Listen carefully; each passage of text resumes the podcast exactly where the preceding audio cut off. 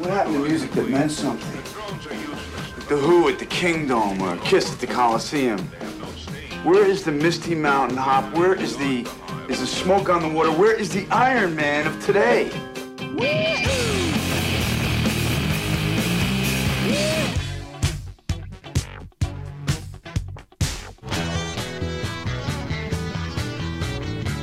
Hey, this is not a test. This is rock and roll.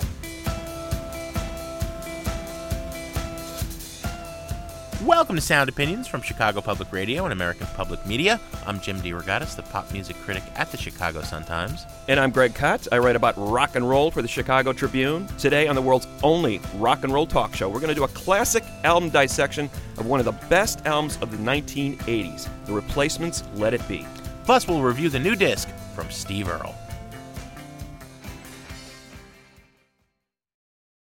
You're listening to Sound Opinions, and time now to welcome a new station. Yes, Greg, Richmond Indie Radio. Richmond, Virginia's WRIR is adding sound opinions. We are thrilled that they have. As you know, whenever station picks us up and tortures its listeners by adding us to the schedule, we like to welcome them by playing a great rock band from their hometown. What have we got from Richmond? The first band I thought of when I thought of Richmond was uh, one of the first bands that I saw in the uh, college rock, the indie rock scene of the 80s out of that area. And that was a band called House of Freaks. Mm. And I thought, you know, as a precursor of these two person bands that are very much in favor these days. You They're know, all over the place Bands now. like the Kills and the White Stripes. There's tons of bands like that. Back then, they were a real novelty. And they were not only a novelty, but they were a great band. Brian Harvey and Johnny Hott, two guys up on stage making this big noise. It was impressive. I mean, you were just going, how could two guys make all this sound? They wrote great songs, impressive live, made a string of really fine records. And there's a tragic element to this as well. I mean, Brian Harvey, one of the great musicians out of the Richmond area, died tragically a couple of years ago with his family. Yeah. And in a way, this is a little bit of a tribute that we're paying to this terrific band. So, a Brian- tribute to him and a welcome to WRIR. Absolutely. Brian Harvey and Johnny Hott, House of Freaks, and Black Cat Bone on Sound Opinions.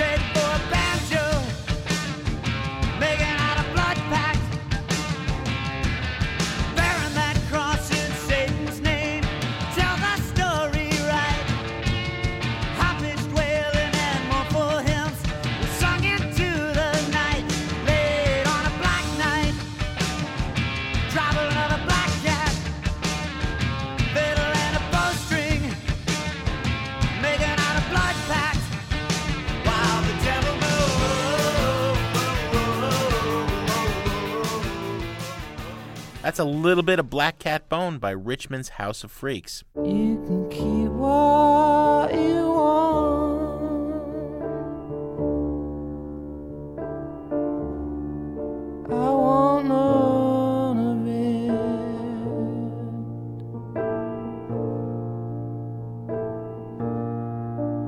They're just bad memories.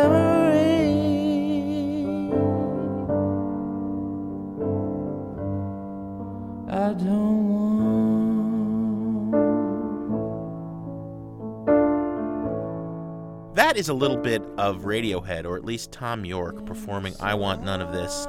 Tom and Jonny Greenwood, the guitarist of Radiohead, stopped by Sound Opinions, Greg. It was in May of 06. Great show. One of the things we were talking to them about at that point was what were they going to do with their much anticipated seventh album? Their record contract was done.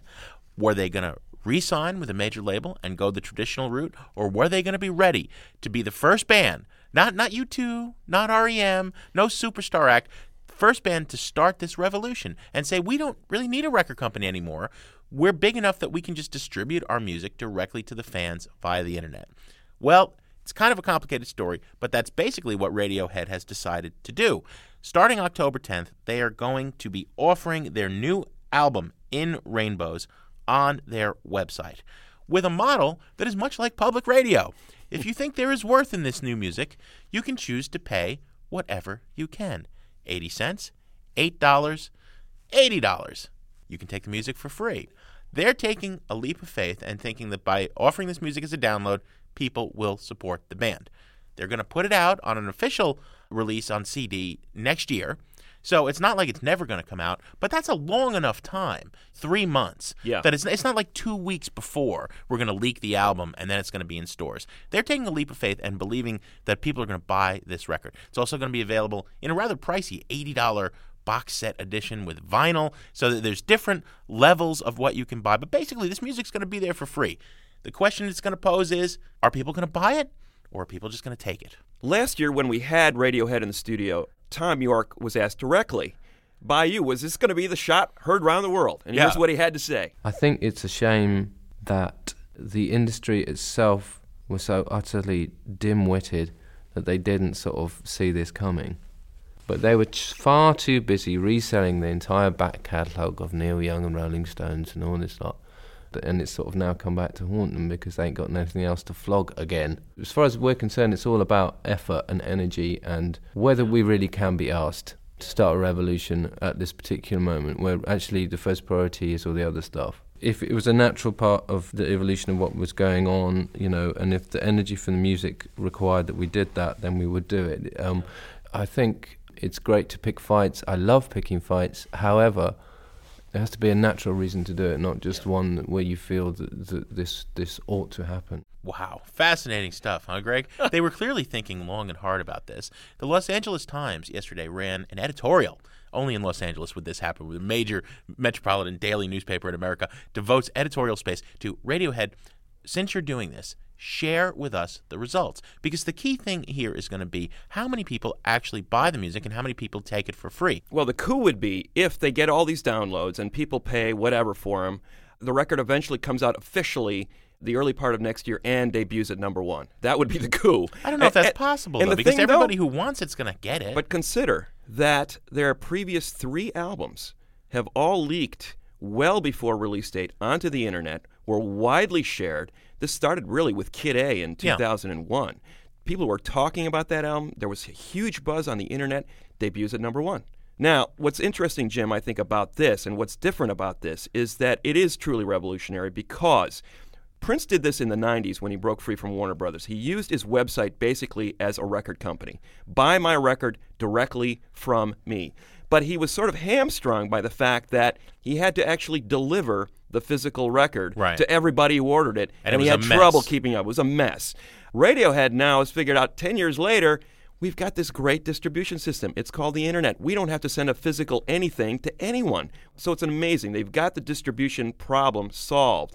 And if they do solve it, if it does prove to be a success, I think what we Yeah, have I- here is the final nail in Yeah. the coffin of the 20th century record industry. Yeah, it's either the beginning or the end. I don't know which, which Yeah. analogy we want to go to. I, I think you're completely wrong. I think it, it, it, in one fell swoop, makes the Billboard charts forever irrelevant again.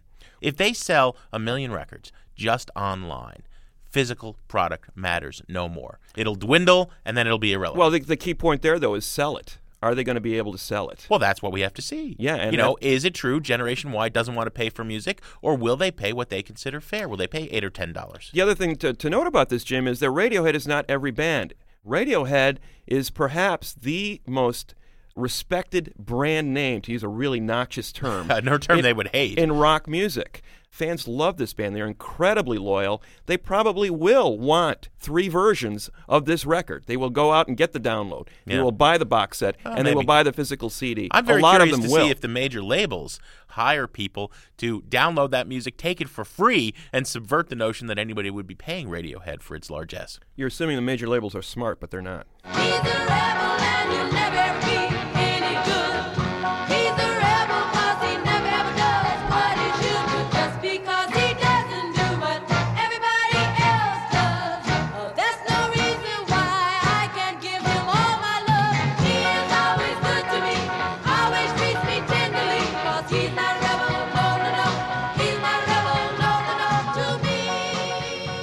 Rebel and he'll never be any good.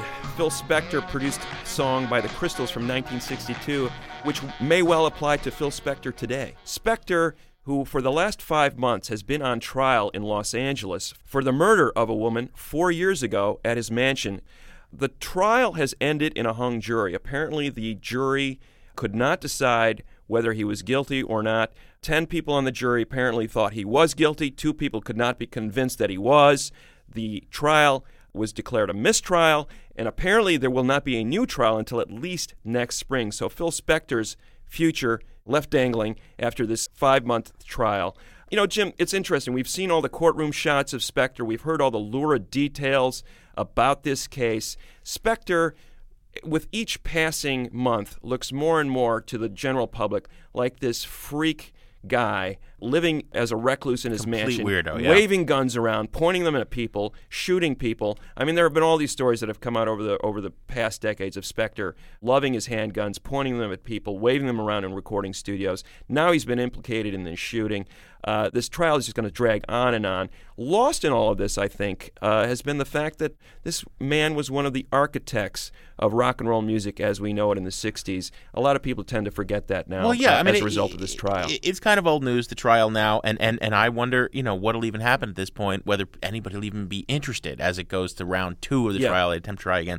I think the tragedy here, Greg, is is twofold. Number one, the history of his musical accomplishments has been forgotten. It's very easy to dismiss him as just this freak, like you said. Number two, you know, for how long his weird, eccentric behavior has been tolerated in the name of his genius. Mm-hmm. This, of course, as we see Britney Spears melt down in full view of the world in public, it's just sad and tragic. You know, this is a very talented person. That doesn't mean they also don't have problems. And when we kind of like encourage them for their problems, everybody put up with Phil Spector's being on the edge of violence and, and having this fascination with guns and uh, kidnapping the Ramones when they were making end of the century, not letting them out of the studio.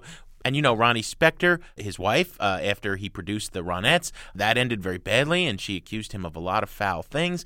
We've known this was a troubled man for a long time. It's been in full view of the world, and it's it's tolerated because he has this genius. Meanwhile, the musical accomplishments are forgotten in light of the, the, the things that he's done in his life. Well, let's let's look briefly at what that genius was, because a lot of people I think have forgotten. First of all, Jim, I think this guy totally reinvented the game of production, being a producer in Yes. rock music. Prior to him, producers were sort of along the Sam Phillips model. They stuck up some microphones, they let the band perform live. They were a sounding board. They wanted to get the sound of that band in the room together.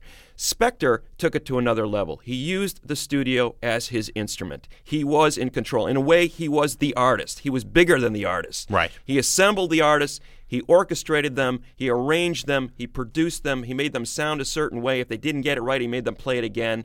It was and these- again and again and, and again and again. There again. are tales of, of 60, 70 takes he would demand from someone like Tina Turner. And he was a visionary. He understood what he was doing and he had a widescreen vision of that. The whole idea, his quote, the little symphonies for the kids. Three minutes of this incredibly densely orchestrated pop music, the wall of sound. People hear that again and again and again. It's one of those things that's accepted. It's a cliche. We wanted to show or illustrate as we can on the radio show what the wall of sound actually is. First of all, he had the best musicians in Los Angeles. People may not appreciate the level of the musicianship on those records, but it was there. These were the very best musicians in the best music town in America at that time, Right, which Los means the world, right. You know, Glen Campbell, Hal Blaine. You know, Glen Campbell before he was Glen Campbell playing guitar on this Right. record, one of four or five guitars. Well, was the idea was He to had- duplicate three or four basses, four or five guitars, several layers. grand pianos. Yeah, Hal Blaine on drums, one of the great drummers of all time. Leon Russell, who was Leon Russell, one of the great piano players of all time. Before he became a solo artist, he was playing piano mm-hmm. on, on these Phil Spector records. So he assembled these guys, put a singer in front of him, Ronnie Spector, Darlene Love, Tina Turner, great singers, and commanded, oversaw these incredibly ambitious real-time performances. It, there wasn't overdubbing in this era. Uh, Spector did not believe in overdubbing. He wanted a live performance. So it was take after take after take. And if you think about what Spector did, I don't think we have a Beatles revolver. I don't think we have a Pet Sounds from the Beach Boys. Sure. These were all directly inspired by him. And I think today, when you think about producers like Dr. Dre and the Neptunes and Timbaland, these producers who have a sound and a vision in the studio, it's all aligned directly back to Phil Spector, where the producer is the guy in charge and, in a way, is an artist in his own right. Greg, let's hear uh, an example of this. River Deep, Mountain High is a song that Spector thought was his finest moment. Did it with Ike and Tina Turner. Mainly it's it's Tina's show. Yeah. And boy, she was a voice to match his vision for what this music had to be. This is an extraordinary production. It's as good as it gets. What is it, three minutes, right? Yeah. And it's it's it's symphonic in its scope and, and incredibly powerful. And again, all live. Mm-hmm. Happening in the moment. Here's Phil Spector's production of River Deep Mountain High.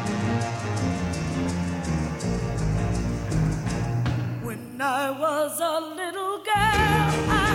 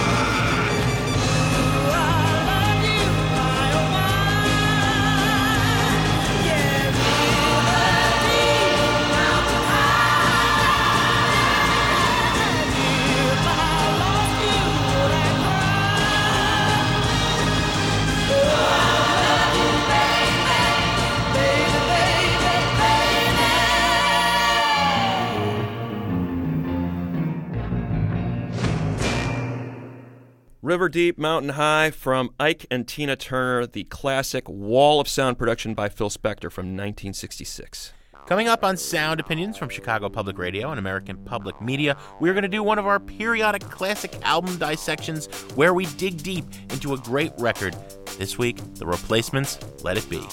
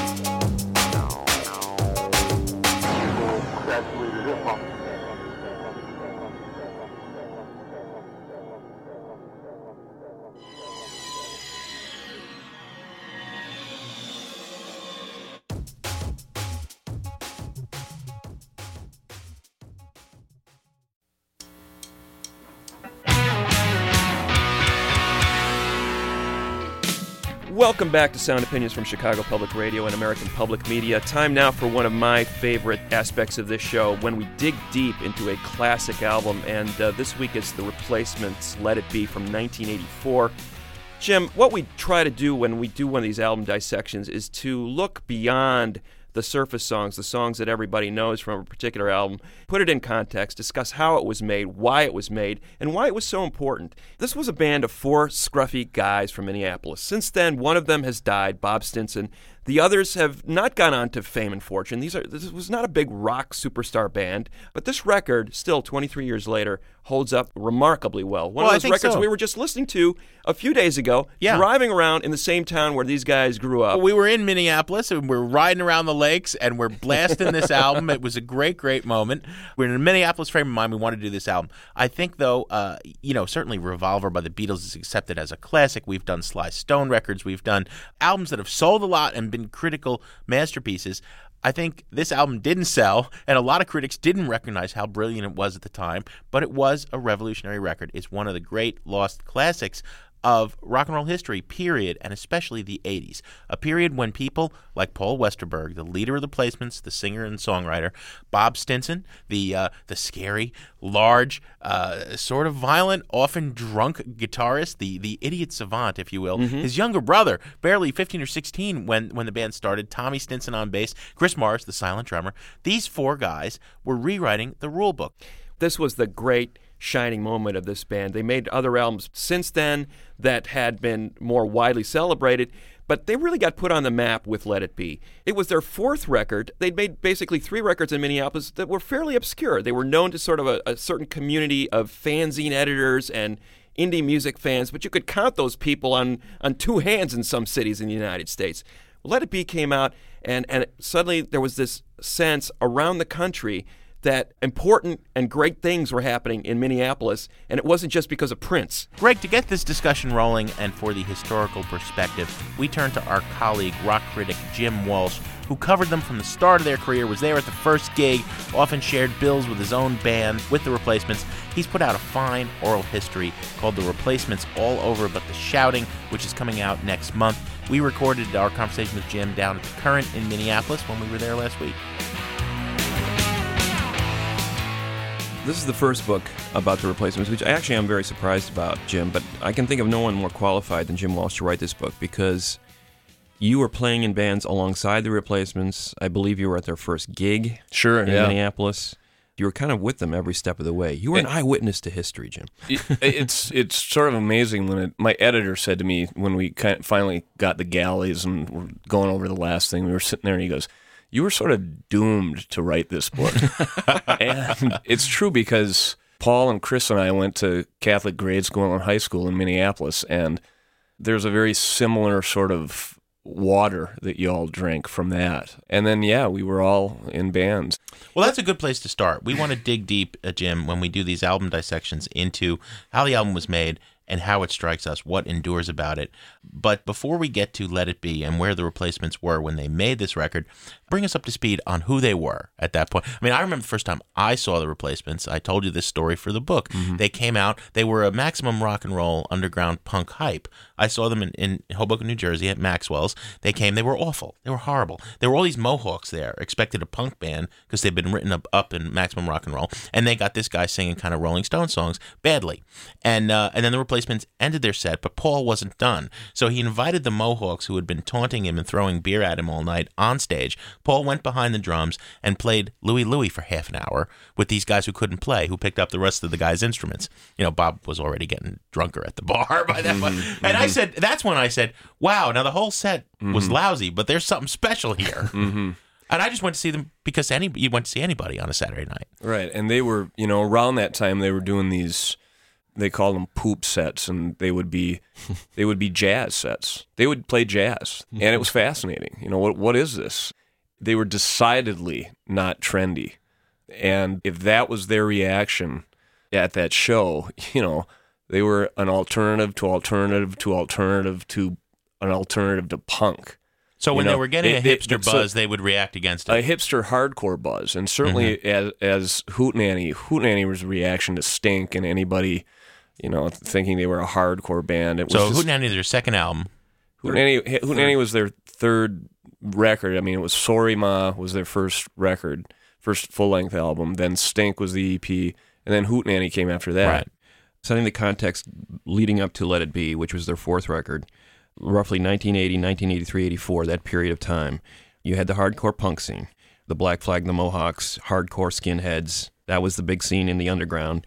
Uh, you had new wave kind of morphing over into the synth pop. You had Flock of Seagulls on the on the radio and Culture Club, and then you had these big mega mainstream bands. You know, it was the era of the blockbuster album, the Michael Jacksons, the uh, Princes, the Bruce Springsteens, and then the replacements really didn't fit with any of that stuff. Um, even you know their contemporaries in the Minnesota scene, Husker Du, you know their first record, Land Speed record, you know hardcore punk record. It was kind of understandable where they were coming from. Whereas the replacements, it seemed like, Right. as you were saying, not really uh, fitting in with any of these things. But but Husker Du was also stretching their Yeah. whole thing with Zen Arcade that year, so um, they were paying attention too. They were not. They did. Husker Du did not want to be pigeonholed either. Right. But they were sort of moving in the same direction as the as the replacements were. But that was roughly Right. their third or fourth record where they made that big statement record. Right. Uh, it was a Right. great year for that underground rock because I remember Let It Be came out that year in '84.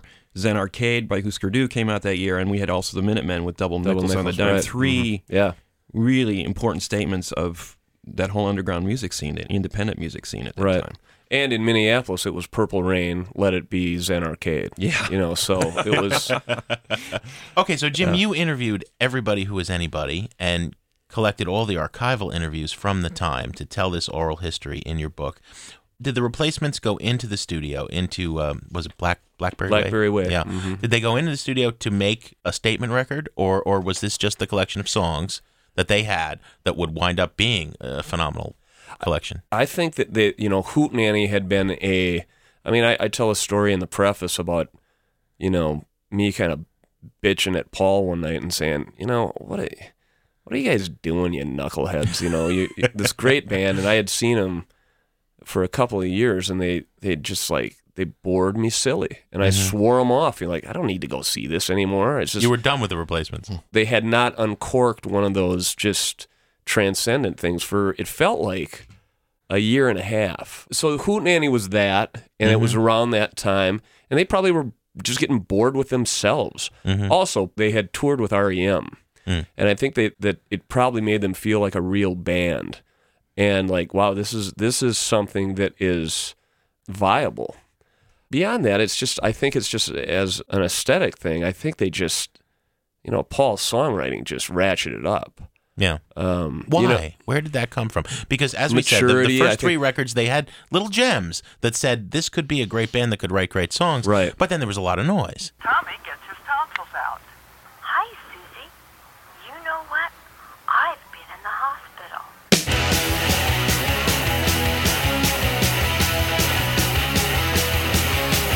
Open wide,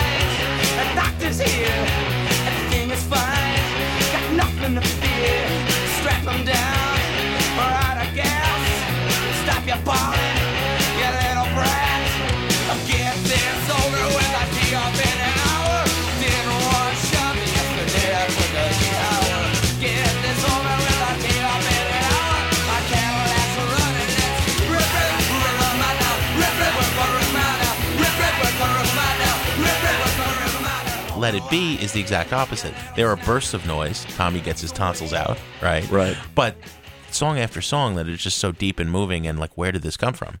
I guess that I would I would say that probably the REM tour. A lot of people were writing about him, and that that affects an artist. You know, Peter Buck's calling you the greatest rock and roll band in America. Uh, you step up a little bit, I think. But but still the sense of humor. I mean, because Greg and I have interviewed Westerberg any number of times, refuses to take himself seriously. I mean, there, mm-hmm. there are a lot of people, Jim, that we've all interviewed mm-hmm. that are happy to be the new Dylan mm-hmm. and that are being there. We could we could go see Ryan Adams, tell- you know, and uh, Well, let me tell you how I came up with that lick, Jim. yeah, exactly. It came to me in a the source of my brilliance stems Yeah. from you know westerberg seemed really even more so than many people freaked out when people would begin to talk about how deep unsatisfied was how deep 16 blue was and and i wonder if gary's got a and the cover of Black Diamond by Kiss and Tommy gets his tonsils out are the reaction to that because there No. are two sides of this guy. No, There's he- an absurdist yeah, but he was guy in him, terrified of too. Bob Stinson too. All right, no, you're not telling. I mean- explain, Jim. I- Explain. no, I think that that is very much at the crux of w- why they were great. If you're in a band and you're the guy, and all you've got is yes men, yes, yes, yes, yes, yes. Oh, great idea, great. Yeah. It's it's a horrible rock band. So it's like you got Bob Stinson on your left, Yeah. and Curtiss A says this very well in the book too. Kurt knew those guys before they were the replacements. He knew he he practiced in this band uh, next to the Stinson's house. There's a longtime Curtis- Minneapolis right. rock scene stalwart. Exactly. Yeah. Exactly. Kurt is like the dean of scream in Minneapolis. He's, Right. He's and but he says that Bob would come to practice and watch those guys and just sneer. So six But- but foot, six he- foot something, about 250 pounds, right? Yeah, yeah, yeah. A, a, a presence Yeah. who would sometimes, I remember memorable sets, one where he wrapped himself in cellophane Mm-hmm. to play at CBGB's, another where he was wearing like a baby diper. And tutus. Don't Yeah. forget the It's very P funk when you think about it. It was very P-Funk. I don't know if that's where he got it. And sort of scary because he was Well, yeah. drunk and tottering and teetering. But all- you, you didn't know when he came up to you whether he was going to slug you or give you a hug. right. I think it terrified Paul more than amused him. And it- it's just Wow. imagine So you're saying Paul didn't get feedback from the band. He was had to get it from outside. Bob was like a hardcore critic on Hmm. on his left, and anyone who's ever been in a band knows what that dynamic is. It's it's very much like you bring a song to the band and they go, "What is this?" And then you then you got to come with Gary's got a I hate music or or, Mm-hmm. or whatever because it's you can hide behind that.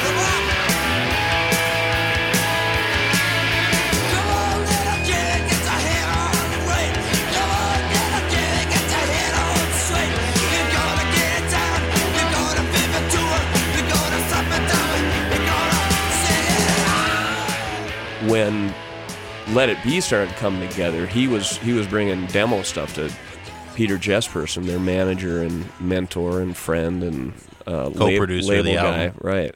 Peter acted as a muse. I'm not saying Paul was writing for Peter, but that was a very sensitive outlet. Jesperson sounded like was the one voice that Paul could look to when he wanted to write these more sensitive songs that the other guys were just going, get this out of here. Right. It's a. Brian Epstein kind of Exactly. thing in Yeah. a lot of ways. Exactly. Exactly. You know, in later interviews, he would sort of fess up to the idea that he had to sort of uh, summon up his courage to write the unsatisfieds. You know, amidst Answering the Gary's machine. got the.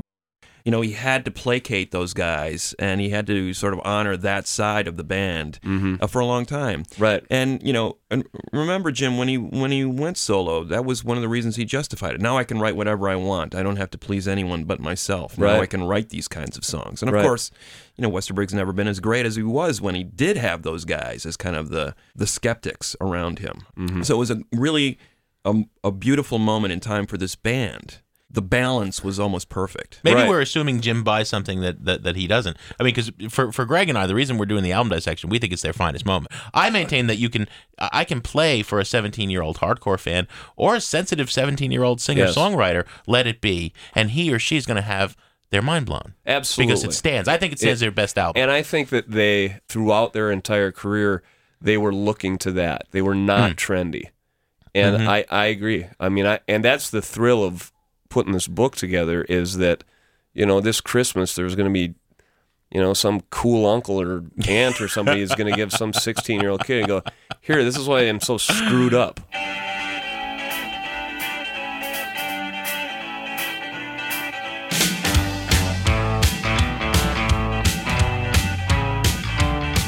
Gathering from the chronology that you've uh, put together in All Over But the Shouting, I Will Dare seems like this kind of a starting point, the transition from Hootenanny, where you started to hear the songs that this band was capable of. And then I Will Dare, another leap up altogether, a song that everybody seems to agree that if that song had been released in 1992, uh, would have been a top five worldwide single Well, along could the have- could have lines of Smells Like Teen Spirit, Nirvana yeah. smells like Teen Spirit. It just had I you know it had, of that, yeah. you know the Yeah. wrong timing. It was eight years too soon, but it was that good of a song.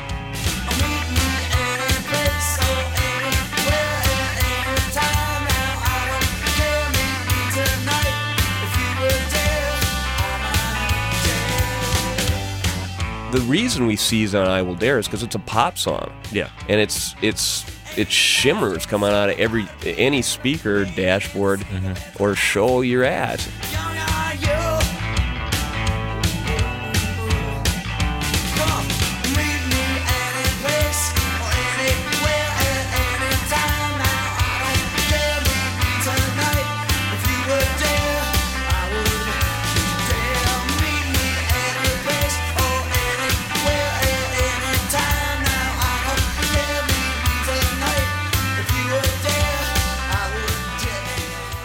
Was not a lot of production on the first three recordings the replacements released, and suddenly there is.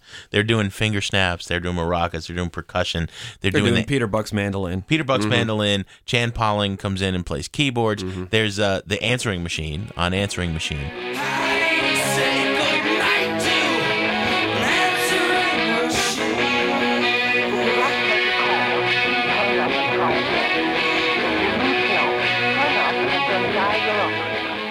Were they starting to have fun in the studio? I mean, I you get the impression when you listen to the replacements stink and Sorry Ma forgot to take out the trash. th- These were records made in like two hours, Mhm, and they wish mhm. they could have done it in thirty minutes. Paul even said he likes producers who work fast. And that's very understandable with rock and roll, especially. It's like, you know, you've written the song, you want to get it down as Mhm. you as you have written it. You want that spirit encased or something. I think there was a sense, a real respect for the songs. And so I think that they just went, you know, we have to render these as imaginatively as the songs are written.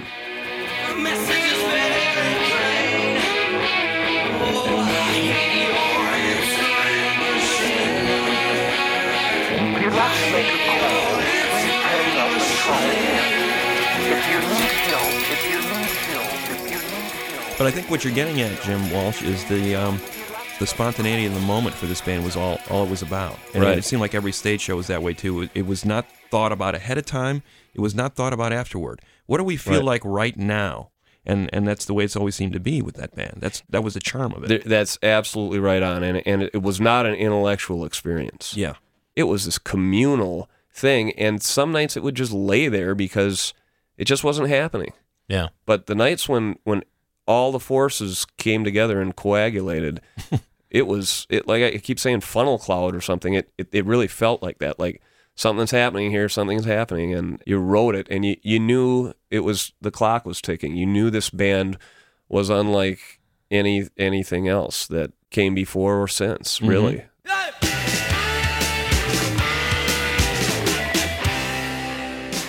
We want to thank Jim Walsh, our friend and a colleague with the replacements all over but the shouting in oral history. Jim, thank you for being on the show. Thanks, you guys. It was a pleasure.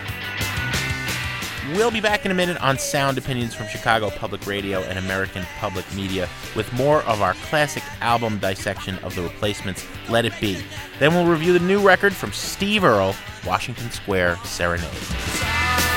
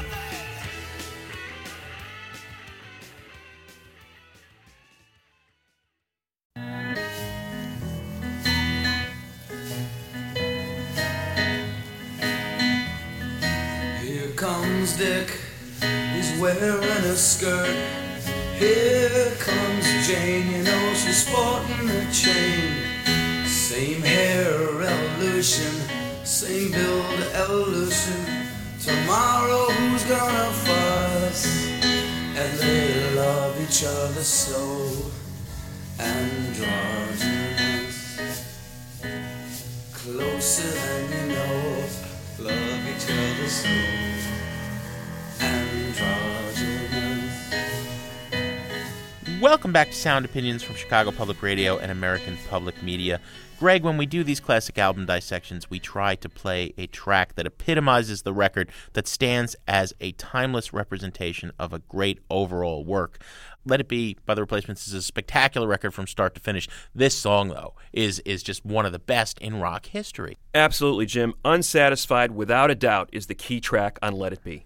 Every time this song plays, it brings a little tear to the eye, a little chill up the spine. Uh, it's an emotional bloodletting that really was a revelation for, for the replacements in Westerberg. I think part of the key to this song, Jim, was that the courage that Westerberg had to muster up to even do it, because the replacements were a bunch of wisecracking guys who didn't appreciate sentimentality or any kind of emotion that wasn't juvenile in some ways. Right, they were not an emo band. And Paul Westerberg, however, was growing up, and, and the fact that he was able to wear his heart on his sleeve this way really said a lot about him as a songwriter and his growth as a songwriter. He makes this song not only with his lyrics and vocal, but the instrumentation, the 12 string guitar, the lap steel, things you didn't hear on punk records very Mhm. much at that time. But he creates this amazing emotional atmosphere with the music he plays.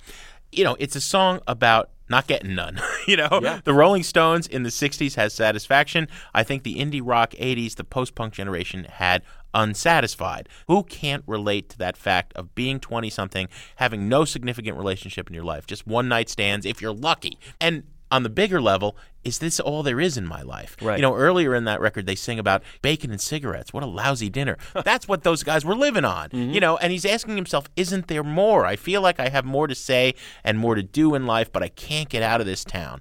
With this song and with Let It Be, they would get out of this town. They would be known by some people at least. I think they created a timeless classic that's up there with Satisfaction, and uh, we just have to play it. It's Unsatisfied by the Replacements.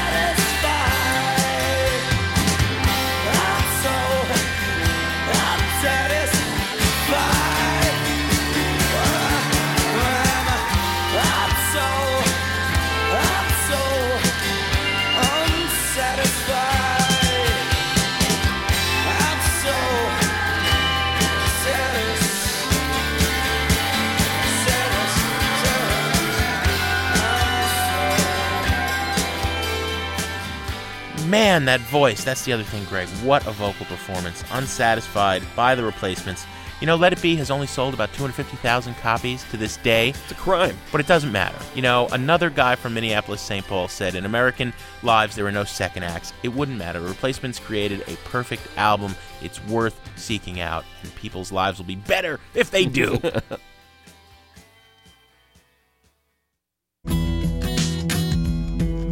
Sunset in my mirror, pedal on the floor, bound for New York City, and it won't be bad no more.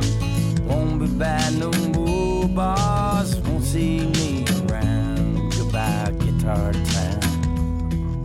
That's the lead-off track of Steve Earle's new album. The album is called Washington Square Serenade, and the song is called Tennessee Blues. He is driving north out of Nashville, Tennessee, Yep. and heading into New York City with a redhead by his side, who happens to be his latest wife, Allison Moorer. Number seven. Oh, Seven times married. so you gotta love Steve Earle. He tells you exactly what you need to know right up front. The first chapter of his new novel. Uh, he's a very literary kind of guy. Well, and Guitar Town was also the name of the album that really put him on the map. So he's he's talking also about bye to that musical style. That's right. 21 years ago, Guitar Town put Steve Earle on the Nashville map. A lot of people thought this Texas singer songwriter was going to reinvent and recharge country music in the mid 80s. It didn't happen. He was too radical for country, too country for rock. He uh, has made a career out of sort of slipping between the cracks of genres. A little bit of folk. He's played some bluegrass. He's incorporated rock music. He's incorporated country music. Dozen solo records, and a very, very highly respected songwriter. The twist on this record, in addition to his uh, move to New York City, which sort of sets the emotional landscape for this record, and his new relationship with his wife, is the uh, relationship with his producer, John King, who was half of the Dust Brothers, very well known for their work on landmark albums like Paul's Boutique by the Beastie Boys and Beck's Odelay, the way they incorporate loops and electronic beats and samples. Earle is bringing a little bit of this into the palette here, so it's basically an electro folk record that he's made here. Let's hear a little bit of the 12th studio record from Steve Earle. It's called Days Ain't Long Enough, a duet with his wife Allison Moorer on Sound Opinions. Another year is come and gone. Circle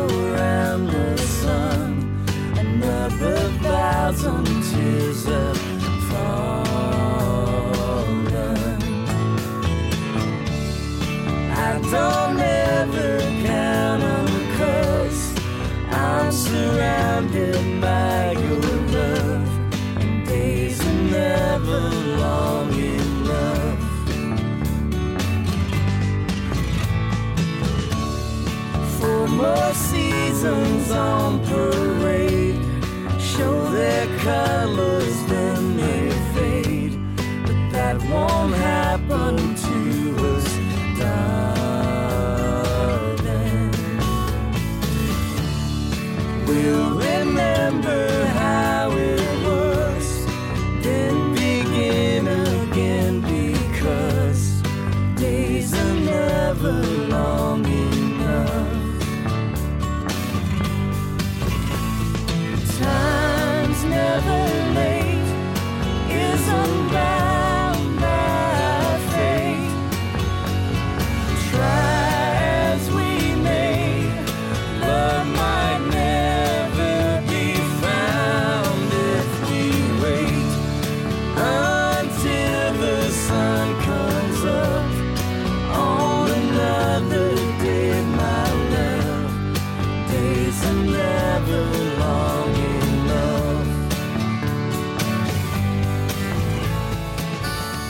Days are never long enough. That's Steve Earle duetting with his wife Allison Moorer on a track from Washington Square Serenade, his new album. Incredibly prolific, Steve is, uh, Greg. As you've said, uh, we've heard him do all sorts of things, including on the last two albums, Jerusalem in 2002 and The Revolution Starts Now in 2004. Absolutely searing angry, acidic critiques of the state of the world mm-hmm. against right wing politics, against the wars that we're involved in, and actually offering understanding for why the Muslim world is upset at us, trying to question what's going on in the world. Now Steve's inside himself. A happy Steve Earle is a really unusual Steve Earle. This is a man who's who's fought off famously a heroin addiction, mm-hmm. has done time in prison. As I said, let me underscore this: married seven times, and in all that time, I don't think I've ever heard him happy and content and singing a song like he just did with Allison Moorer. So that's strange. The production is also strange, although I love it. Mm-hmm. This is a futuristic, looped, sampled production at times, but it's done in a back porch hootenanny way. So it's like the sampler is being powered by like a mule that's walking around the field or something. Wow, it's weird. Um, it took me longer to get into this record than any by Steve, including his bluegrass foray, and I got two serious problems with it, and I'll tell you what those are. Satellite radio is just a cheesy hokum track. He happens to have a talk radio show on that medium, so it's like very self-referential. And then also there's a, a, an awful cover of Tom Waits. Now I don't like Tom Waits to begin with. I don't want to hear Steve Earle covering Tom Waits way down in the hole. And what's more, it happens to be the theme song for an HBO series called The Wire that he's an actor on. So it's like, hey Steve, man, all this cross-promotional synergy is tawdry and below you because you are famously an independent free spirit maverick. And what's all of a sudden with all this like referencing yourself? That's okay. He's in love. I'll give him a pass. Overall, I really like the album. And if it's not what you expected first from Earle, there are rewards here. So it's it's a buy it record for me. Well, Jim, I, I have to say that Steve, uh, ever since he put the Revolution Blues on a, on a commercial uh, a, Oh, a yeah, couple that was a years ago, he licensed too. that. That that was an odd one as well. This has all the makings of the midlife crisis record. I'm leaving my past behind. I'm moving to a new city with a new girl. I'm reinventing my sound. You know, some of it works, some of it doesn't. He's still a very fine songwriter. I miss some of the, the political broadsides of the recent records. There's still a lot of anger in this record, but it's sort of couched in these biblical metaphors. He's done a few of these songs where there's apocalypse now on the horizon. I met my Yeah. mother and my father and my, my sister on the road to Jericho, and I know there's there's trouble ahead, Yeah. and there's going to be tears shed. Uh, and there's so- some kind of metaphor he's finding in pale male, the the hawk that Yeah. was like boosted out by gentrification in New York City. I'm not quite sure what he's saying about that. Right. So it, it, it's a little vaguer. The love songs are beautiful. The one we just played with uh, Allison Moorer, Days Aren't Long Enough, it's a beautiful song. He writes another wonderful song, obviously inspired by his new love, Sparkle and Shine. Yeah. It's one- some of the prettiest music he's made. My baby sparkle and shine, sparkle and shine, sparkle and shine. My baby sparkle and shine, everyone knows she's fine. So it's an interesting album for Steve Earle. I gotta say, I'm not sure I like the Happy Steve as much as I like the Angry Steve. So I'm gonna give it a burn it. It's not a full on buy it. I think there's some problems with this record. I like the sonic experimentation. I think he's written some very fine songs here, and he's written some songs where he just seems to be phoning it in. I was on the cusp, Greg. I went with a buy it. You went with a burn it. Fair enough. Greg, we have some thank yous to say. As always, Sound Opinions is produced by the ace team of Todd Bachman, Jason Saldanha, and Robin Linn, with Dave Mahler putting up with us as our intern, doing a fine job.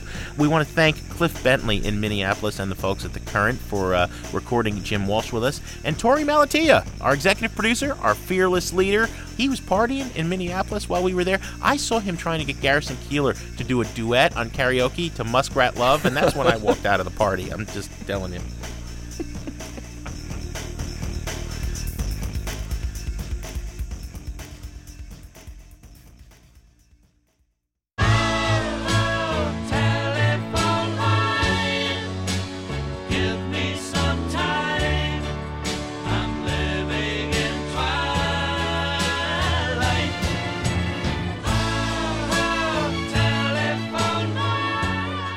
Sound Opinions, everyone's a critic, so now it's time to hear what you have to say.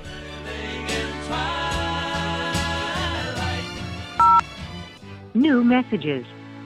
Hey, Jim and Greg. Uh, this is Andrew from Aurora, Illinois. I just wanted to comment on your review of Eddie Vedder's record for the new movie Into the Wild. I just wanted to take issue with your criticism about some of the lyrics from the soundtrack. It was uh, my understanding that uh, Sean Penn, the director, asked Vedder to bring the internal life of the main character alive through his music. And if you read the book, you realize he was a 21 year old kid that was pretty wrapped up with a lot of the ideas he had discovered during college. And uh, rather than characterize the album as Vedder's first solo record with some unfortunate lyrics, maybe we should remember that it's for a movie with a specific purpose to communicate this uh, inner life of a main character. Anyway, that's it, guys. I love the show. Good work. Keep it up. Bye.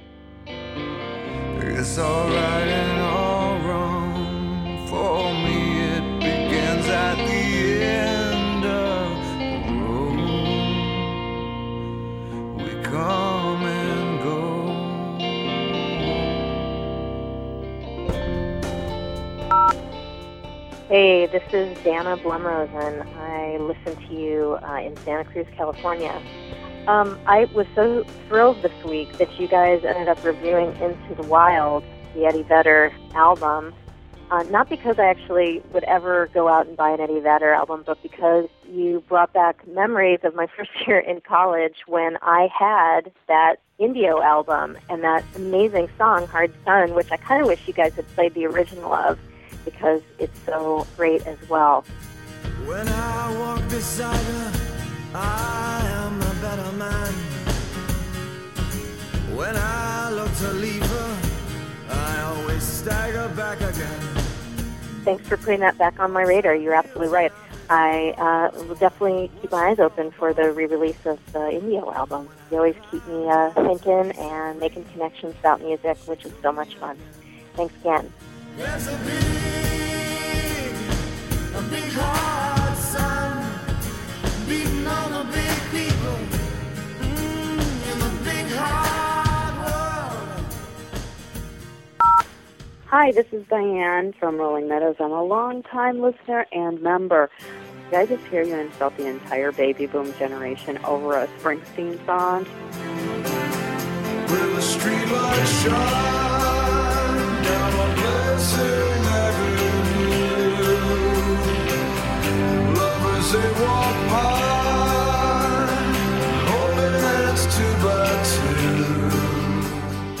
The gist of the conversation, I believe, was that we were all enamored and that our bubble was burst. And I, I think that probably the baby boom generation had been disillusioned from the very beginning. It was pretty much a cut to an entire generation. And um, I was offended by it. Girls in their summer clothes, in the cool of the evening light. The girls in their summer clothes pass me by. Hi, this is Stephen from Chicago. Boy, the comment on uh, Bruce Springsteen and the E Street Band really hit the mark, I think. I remember back in the 80s living in Germany at the height of the Bruce Springsteen, uh, Born to Run, whatever the hell album that was. And uh, kind of arriving and having all these Germans think, oh my God, this is, this is the image of America, which is what Bruce Springsteen still sells today. I think it's true. He's selling the, the myth. He's not selling the great music. He's not selling the uh, red guitar, three chords, and the truth that used to be sold. So thanks for the comments, guys.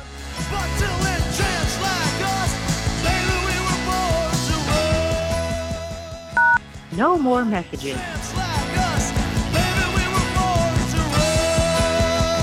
To give us your opinion on Sound Opinions, call our hotline 1 888 859 1800. We'll be back next week with Sound Opinions from Chicago Public Radio and American Public Media.